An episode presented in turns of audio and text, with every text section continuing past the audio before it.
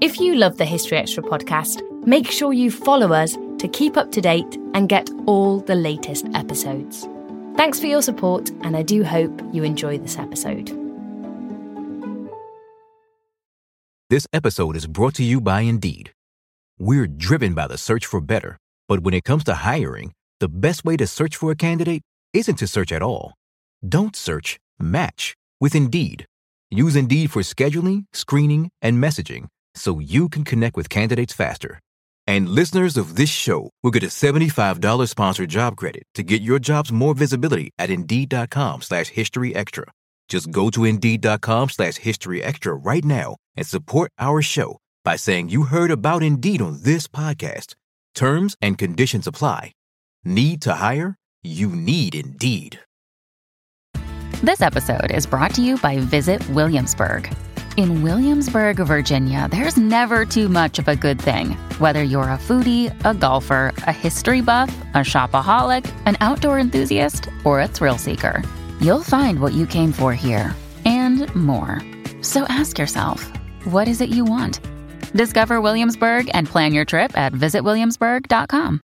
Another day is here, and you're ready for it. What to wear? Check. Breakfast, lunch, and dinner? Check. Planning for what's next and how to save for it? That's where Bank of America can help.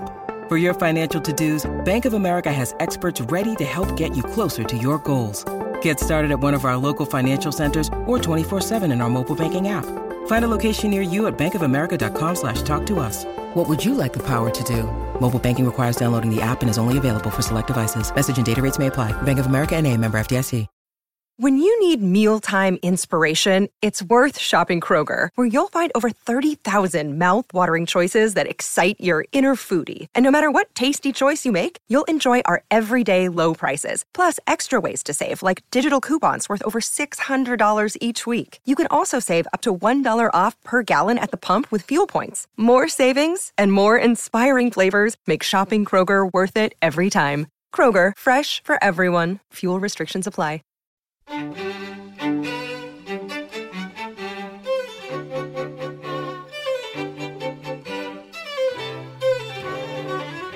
expected norms of a monarch were not ones that she could easily inhabit because she was female. If she married, uh, then she was somebody's wife, and being somebody's wife meant being subservient to them. That was Helen Castor discussing Elizabeth I.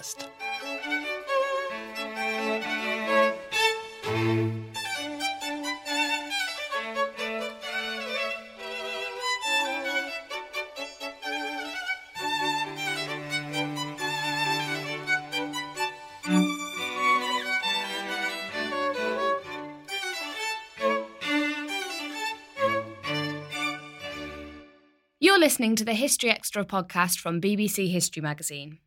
We're the UK's best selling history magazine, available in print and several digital formats all over the world. Find out more at historyextra.com forward slash subscribe or look out for us in your digital newsstand or app store. Hello and welcome to the History Extra podcast. I'm Rob Attar, the editor of BBC History Magazine. This week, we'll reach the 500th episode of this podcast. And to celebrate the fact, we're going to be releasing a new programme every weekday, featuring some of our favourite historians who've appeared over the 11 years since we began. In today's episode, you'll be hearing from the historian, author, and broadcaster Helen Castor, who's been featured many times in our magazine, podcast, and events.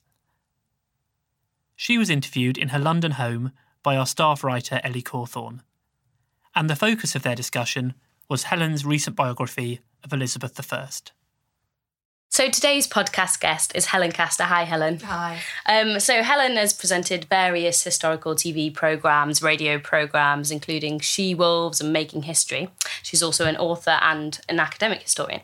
So your latest book, Helen, is about Elizabeth I, and it's for the Penguin Monarchs series, um, which is a series of really beautiful little books about um, Britain's monarchs.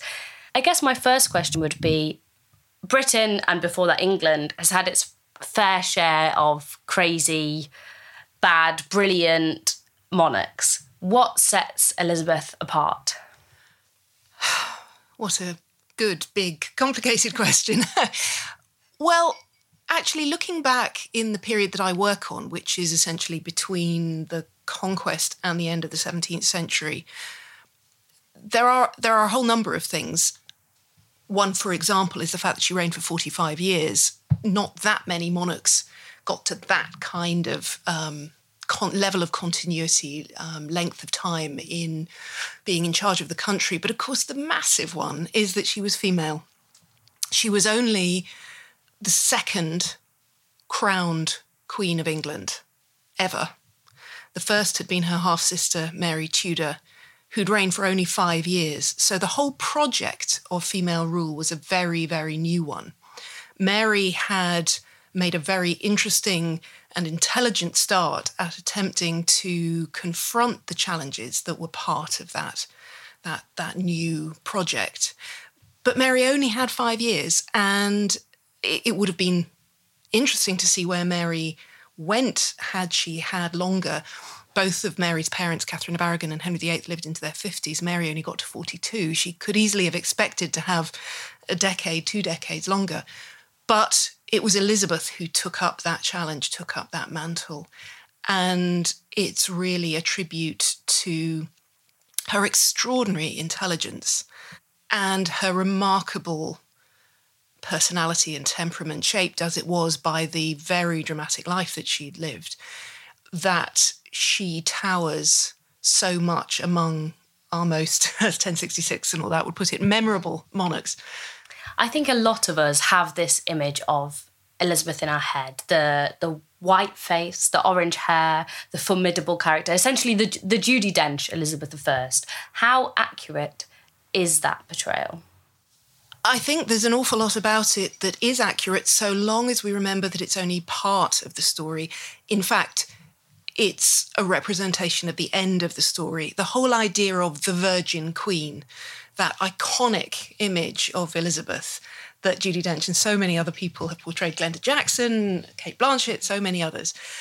Um, that really is Elizabeth as she came to be in the course of a life that was constantly under threat, constantly under challenge, where actually all the, the expected norms of a monarch were not ones that she could easily inhabit because she was female. If she married, uh, then she was somebody's wife, and being somebody's wife meant being subservient to them. Um, the, the church, the culture believed if she tried to give England an heir by marrying and becoming pregnant, she risked her own life in doing so. No king did that. So, in the end, she reached for an alternative, sort of bespoke uh, kind of sovereignty, an individualized image of a virgin queen, a secularized virgin queen, to replace the Queen of Heaven that the Virgin Mary had, of course, been such an important uh, image to, in Catholic England. That had been swept away uh, by the Protestant Reformation. And Elizabeth, in a sense, deliberately stepped into that a version of that iconic role. So I think we have to remember that perhaps if we're talking about the 1590s, that is the image of Elizabeth we should be thinking about, but that it was a very deliberately constructed one in response to the threats from which she was never free. You argue in the book that a lot of Elizabeth's reign and life was shaped by insecurity. I wonder whether you could just um, highlight how that impacted on her reign, but also on her own kind of psychology and personality? I think we do need to start with her psychology, which is obviously a difficult question because we don't have the kind of sources that would allow us simply to read her psychology. We don't have private letters in which she pours out her heart. We don't have her secret diary, age 30 and three quarters, much though I wish we did. Um, but so, what we mostly have when we're talking about her psychology is silence and silence is a difficult thing to make arguments from or difficult to interpret, but I don't think that means we should just say, oh, well, we don't know anything about it and move on. I think we can read the events of her life and read the fact that her silence, her opacity, were themselves in evidence when she lived. It's not just a historical silence. Her contemporaries didn't know what to make of her either. They didn't know what she was thinking. They didn't know how to put together the fact that she said one thing one day and another thing another day. So if we go back right to her very beginnings, before she was three, her father killed her mother, or gave the orders which killed her mother, which in a sense amounts to the same thing. And those orders also turned Elizabeth from a princess of England, the princess of England, the heir to the throne, into a bastard, a royal bastard, but a bastard. So before she was three, all the security she'd known in her life was completely taken away. You then have to add in the fact that before she was 10, she gained and lost three more stepmothers, one of them in exactly the same way as her mother, and in fact, a first cousin of her mother's. And then as she was growing up, with her father still there, and her father never disowned her, even though for the rest of his life she was legally illegitimate. She was growing up one of three royal children.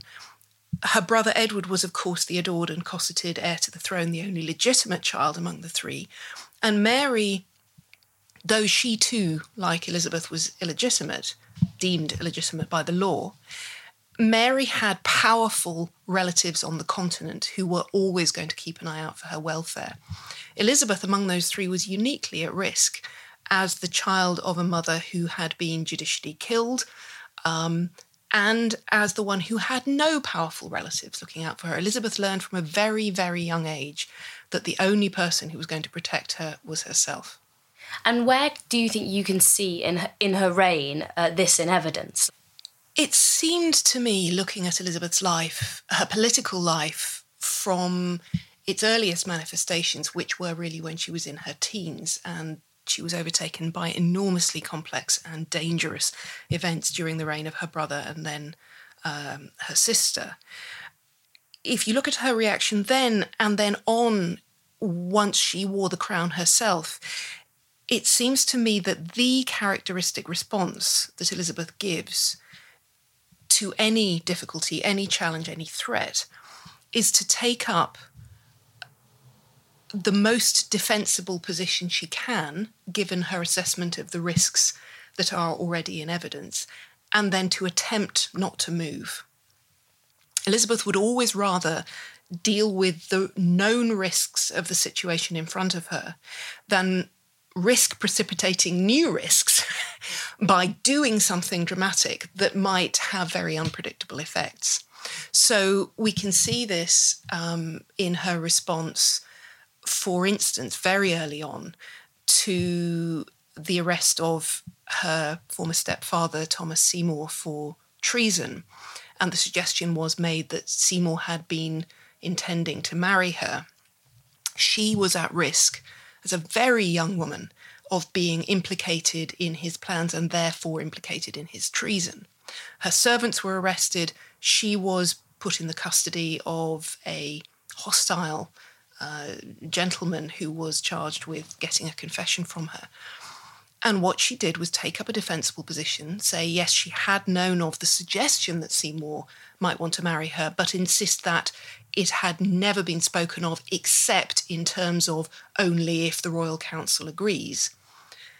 And she would not budge, she would not move. And she saved herself and she saved her servants. They survived. She did a similar thing when confronted with charges of treason under Mary. She essentially said, If you think I'm guilty of treason, prove it, um, in slightly less confrontational words.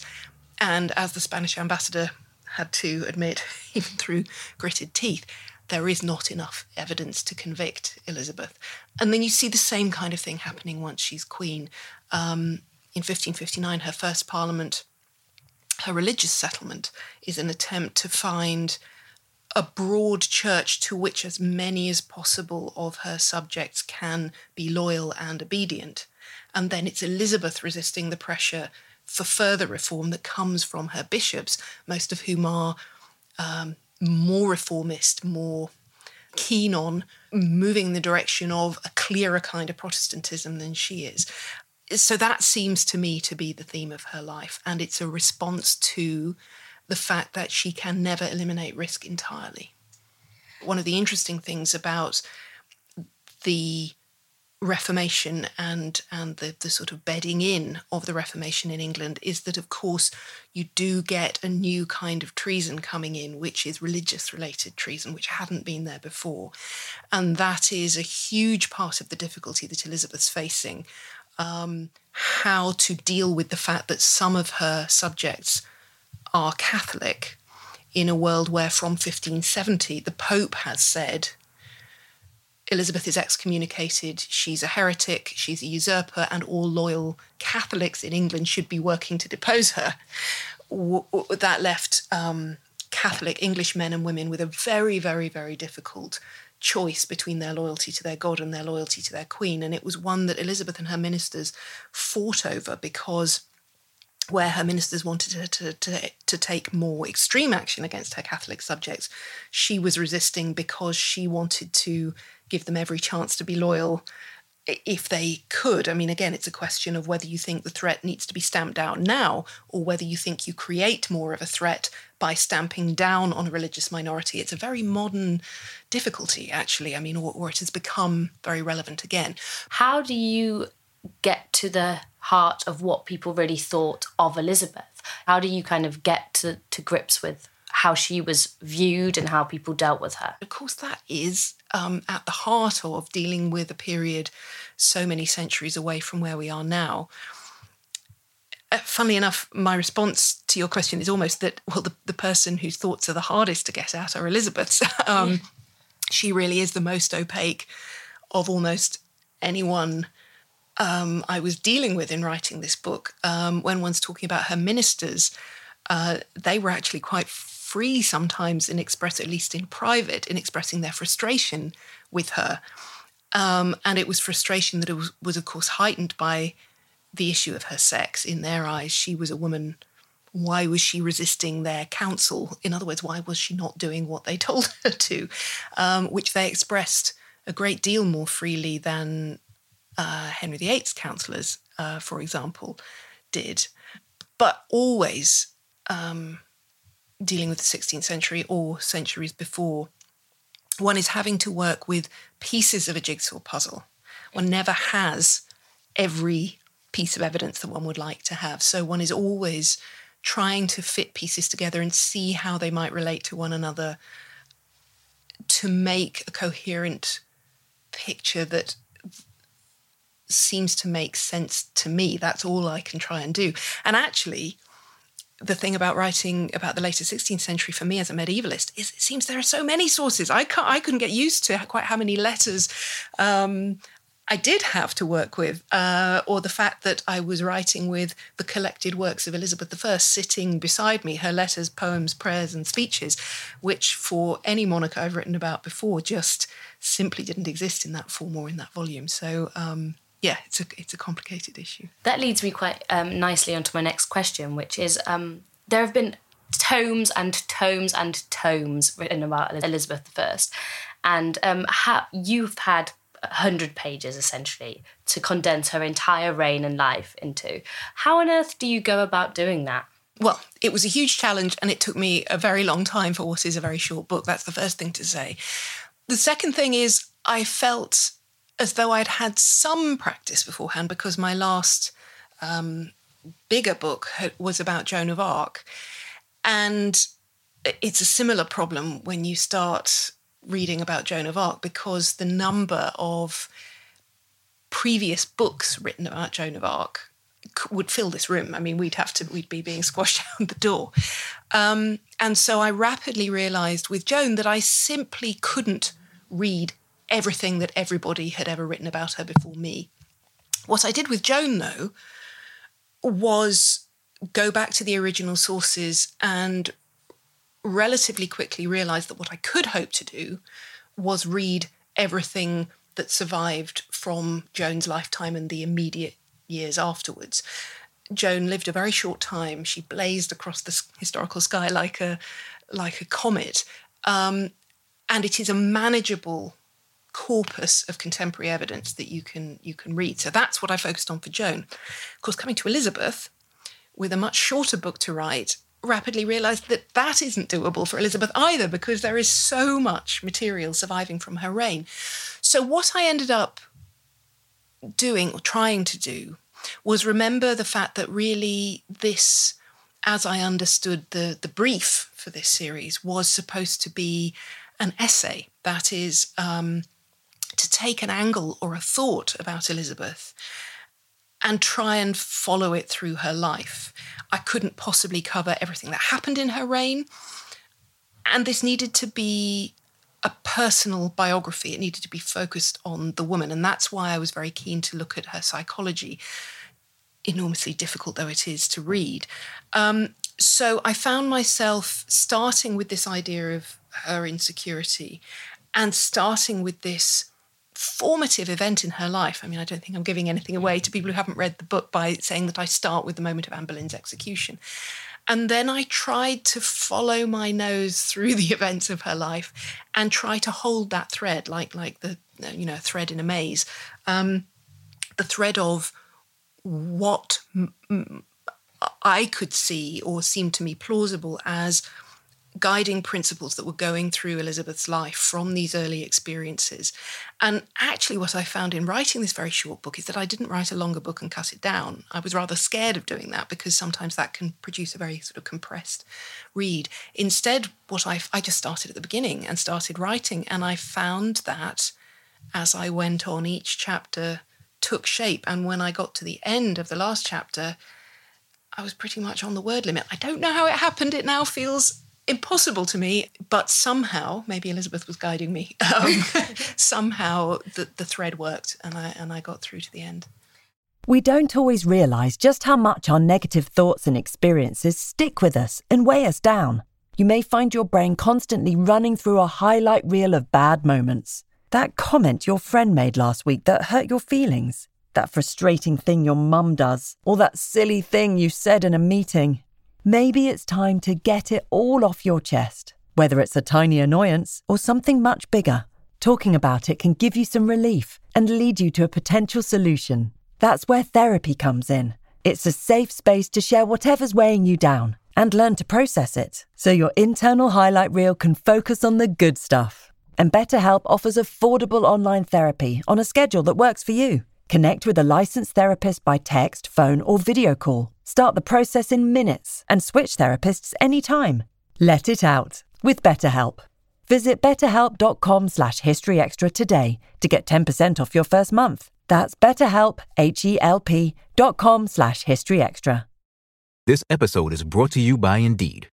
We're driven by the search for better, but when it comes to hiring, the best way to search for a candidate isn't to search at all. Don't search, match with Indeed. Use Indeed for scheduling, screening, and messaging so you can connect with candidates faster. And listeners of this show will get a $75 sponsored job credit to get your jobs more visibility at Indeed.com slash History Extra. Just go to Indeed.com slash History Extra right now and support our show by saying you heard about Indeed on this podcast. Terms and conditions apply. Need to hire? You need Indeed eBay Motors is here for the ride. With over 122 million parts, you can make sure your number one ride or die stays running smoothly. Brake kits, LED headlights, bumpers, whatever your baby needs, eBay Motors has it. And with eBay Guaranteed Fit, it's guaranteed to fit your ride the first time, every time. Plus, at these prices, you're burning rubber, not cash. Keep your ride or die alive at ebaymotors.com. Eligible items only, exclusions apply something that has been almost obsessively debated is whether or not Elizabeth was in fact a virgin. To you, is that an, a relevant debate? Is it? Do we even need to know this? Is it? Is it important? To me, it is important. Yes, um, it was such an important part of her self-presentation, politically, iconographically, personally, in every other way, and it was an an explicit topic of discussion throughout her reign uh, one of the things that can't help but take you back, even even if you know already that you're going to find it, is when you read the detail in the surviving sources of the way men around her and further afield were talking about her physically. There's an extraordinary memo written by William Cecil, one of her most loyal, most devoted, closest counselors, when she was 45, discussing the fact that, as far as he can ascertain it from her doctors and from the women who wait on her, that she is still physically capable of childbearing. Now, of course, that's what he wanted to believe at 45. The question of her marriage, I mean, at, at when Elizabeth was 45, the question of her marriage and the possibility that she might one day give birth to an heir, which is what Cecil wanted for the future, was still just about within the realms of possibility. But there he is, uh, the Queen's most senior counsellor, basically talking about whether she's yet menopausal um, and, and her physical condition. Meanwhile, on the continent, uh, Catholic commentators were going into extraordinarily explicit detail about all the depraved things that that they asserted Elizabeth was up to, that she'd had children by Dudley and most of the rest of her privy council, that she was a whore. Um, she was the daughter of a whore, of course, because Anne Boleyn was um, the great whore in the eyes of Catholic Europe. So her physicality, her body, and what she was doing with it or not were not just a matter of her private life. So it seemed to me very important to address. And it also seemed to me very important to address in terms of Elizabeth's psychology, and that's the only way I could go about reading it. I mean, of course, there are there are practical things to do with her life as a queen. The fact that she was never really alone, that she, she was always surrounded by the women of her bedchamber, and we know that she was a, lifelong insomniac and that she wanted women, uh, her closest gentlewomen, sleeping with her a lot of the time. Um, of course, that doesn't rule out other things happening at other times of day. But again, I, I come back to this idea of risk. For someone so risk averse as Elizabeth, I can certainly believe that she was a flirt. We know she was a flirt. We know she liked male company. We know she liked the games of courtly love. She she loved having um, that kind of court, that kind of suit paid to her, and she played that game with extraordinary poise and charisma and sophistication. We know she adored Robert Dudley. Um, their intimacy, genuine emotional intimacy, I think, lasted for decades. But the idea that a woman so um, so self-conscious, so risk-averse, who had seen women close to her die not only as a result of lustful relationships gone wrong in her mother's case, but also in childbirth. The idea that she would risk any of that and her own political security for sex out of wedlock just seems to me to be a non starter. What have been some of the things that have surprised you most about Elizabeth when you were researching the book? Given how opaque she is, given how mercurial she is, given how those around her constantly say how frustrating she was because she was always changing her mind, saying one thing today, another thing tomorrow. And given the great enigma that she has always posed for not just historians, but as I say, the people around her, one of the things I think that surprised me was how often she seems to me to be hiding in plain sight. That she will actually, from time to time, and, and actually in some cases repeatedly, say what she means. It's just that the people around her and historians now either haven't believed her, don't know whether to believe her, or simply haven't listened. So, for example, um, at her first parliament, very early in 1559, within a very few months of coming to the throne, the question of her marriage is the hot topic on everyone's lips. She's a young woman, a queen of 25, and of course, a queen will marry, both to have an heir and also because women are not fully capable of ruling by themselves. They are the second sex. They uh, man is the head of woman, as St Paul had said. So everyone assumes she's going to marry. And what Elizabeth says at that first Parliament in a wonderful speech, she says that God will provide an heir for England, that she will choose her husband if she does ever decide to marry, her parliament will not be choosing her husband for her.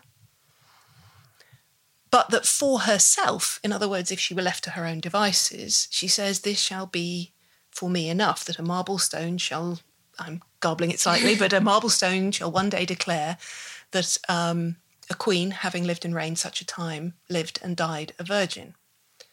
And there are repeated accounts from those first few years of her reign of the Queen saying she doesn't want to marry, she doesn't intend to marry. And people just don't believe her. One German diplomat says um, it's just not conceivable that a queen won't marry. So, actually, for all that she is a great enigma, what surprised me looking in detail at the evidence is how often she just says what I think she means, or at least, even if I can't convince everybody of that, at least what she turns out to do. Um, and there is a consistency to what she turns out to do. A lot of your work um, over the years has, has revolved around royal figures, royal women, a lot of the time. Why do you think people are still so fascinated by the monarchs of the past? I think we're fascinated by people. Um, and of course, in this country, as it happens, given that our revolution didn't really take back in the 17th century, we happen to have this extraordinary continuity of a royal soap opera going back centuries and centuries and centuries. Um, and we all do like a soap opera, and our royal family is one of the best. I think the Tudors are a particularly dramatic series uh, out of out of this soap opera. Um, I think the Tudors fascinate us partly because Henry VIII and his six wives. I mean, if if that weren't true, you couldn't really make it up without people telling you you, you were your imagination was running wild. Plus, I've always thought that the presence of Holbein at the English court in in that period has a huge amount to do with how obsessed we are, because for the first time we can actually see the faces of the royal family and the people around them as living, breathing human beings. But I also would add, I suppose, that for me, I, I've always been fascinated by power, how power works, how we're ruled, why we consent to be ruled in particular ways at particular times, what what comes up as problematic or contentious, or why there are arguments or sometimes battles about how we're ruled. And those are still fascinating questions today, but the way we're ruled now is much more institutional. Individuals make a difference, but they make a difference within a great machinery of state.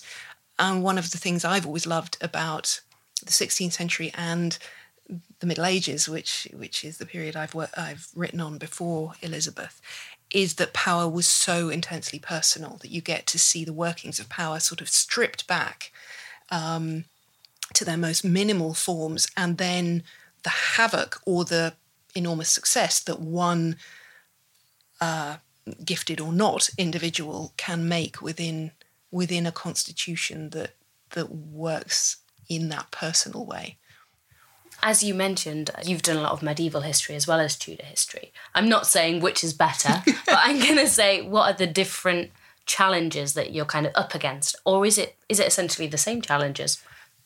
Uh, clearly, there are differences in the 16th century. I mean, we've already mentioned the fact that suddenly the sources, um, well, I suppose not, I mean, it's been growing over the Middle Ages. And I also shouldn't make it sound as though medieval England has no sources at all. In the late Middle Ages, the, the records of government are overwhelming in their quantity. But what we always have much less of in the Middle Ages is the kind of behind the scenes letters, um, per, the personal stuff that lets lets you see behind the formal apparatus of government. So in the 16th century, you you do there's an exponential growth in that kind of evidence. There's the sudden arrival of religion as a massive and massively disruptive force within government and society. Um, and in terms of the kind of things I've written about, the sudden arrival of female rule in England um, in a very, very dramatic way right in the middle of the century. So there are big differences. But the other thing I should say is that it seems to me that um, these divides we have between periods, the fact that we call the Middle Ages medieval and then we go into the early modern period and that that divide is usually dated in England to the 22nd of August 1485 when Henry VII defeated Richard III on the battlefield at Bosworth. Um, it, it's really important to remember that these are, in a sense, artificial distinctions. They're pointing at shifts that historians do think are significant, all sorts of political, cultural, social shifts between what we call the late Middle Ages and the early modern period. But the people who lived then didn't know that they were moving from the Middle Ages. They didn't know they were in the Middle Ages and they didn't know they were moving to what we call the early modern period. And that's one of the reasons I have found it so interesting and it feels so important actually for some of us to write across that divide. I do think there's value sometimes in medievalists daring to stick a toe in the waters of the 16th century. And it did feel like a dare. I know I'm getting into kind of thin, a, th- a thin atmosphere as far as my historical reach is concerned by the time I get to the very end of the 16th century. But I do think it's valuable because one brings a perspective from the Middle Ages um, and and a sense of continuity that I think um, it's important to remember was the experience of the people living through it. They didn't experience a sudden tectonic, tectonic shift. How have you seen things change over the time that you've been working in this area in the way that academic history is communicated to ordinary people? And also, what do you think the state of that currently is? That's a big and fascinating question. In some ways, I think the state of things at the moment is extremely healthy and extremely hopeful. Um, there has been over the last oh, I don't know how you know 20 years 30 years I don't know how many to to to put it but I there are there seem to me to be more and more academic historians who are interested in writing in a way that is accessible for a general historical readership and more and more publishers that are interested in getting them to do that. And that seems to me to be a, a wonderful thing. Um, clearly, there will always be a place, and it's very important that there's a place for very specialist academic publishing. That's the, the, the sort of um, fertile soil from which everything else grows, that kind of really detailed historical research. But the kind of history that that I've chosen to write and and I love writing and love reading actually is is a broader narrative that tries to bring that detail and that focus and that analysis into a wider story that that I hope will be interesting to people across the range from academics all the way through to people who just feel like picking up a history book. And that seems to me a very healthy place to be. Um, not only that but the fact that there is such an interest in history, as you say, in the broadcast media, and also then if we stray into fiction and drama, um, it, it, there is clearly enormous energy and enormous interest. But in terms of television and to some extent radio, there's a huge pressure to come up with something new.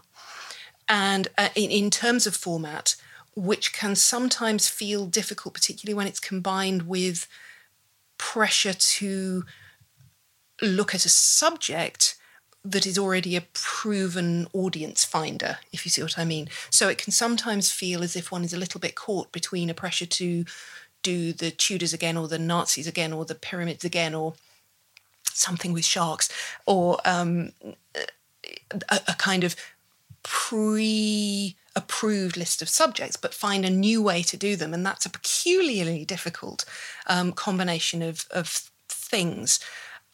I just feel very, very lucky that I've had the opportunities that I've had to tell some fascinating stories in ways that I hope um, people find interesting to watch or to listen to. And if you could use a crystal ball, what would you like to see in maybe 10 years' time um, with the way that public history is presented? Uh, whether it's the types of stories that are being told, the way that they're being told, what would you hope to see? I would hope that new stories would get more of a chance to be heard. Um, new stories. I mean, it's, it's, the trouble is, it's a bit like um, Hollywood and um, the, the, famous dictum that no one knows anything, because of course, until something new has been a success, we don't know what people will be interested in. But I do think people are interested in people and people are interested in stories. And if one can find a good story, even if it's a story one doesn't know about before or hasn't heard of. Um, I think I think some there have been some very interesting historical programs that have found huge audiences recently. I mean, from Who Do You Think You Are to uh, David Olusoga's um, series focusing on one house and the people who lived there. I think ways of telling stories that haven't been at the forefront of the traditional history told in terms of great white men. We need to know the stories of great white men, of course we do. They've been um, decisive and shaping stories throughout much of our history. But if that means we don't see the other equally but differently shaping stories of people who don't normally get into that narrative for all sorts of reasons, then I think we're really missing out. And we're missing out in a way that matters in terms of our understanding of our past and therefore our present. That was Helen Castor. Elizabeth I, A Study in Insecurity, is out now, published by Penguin.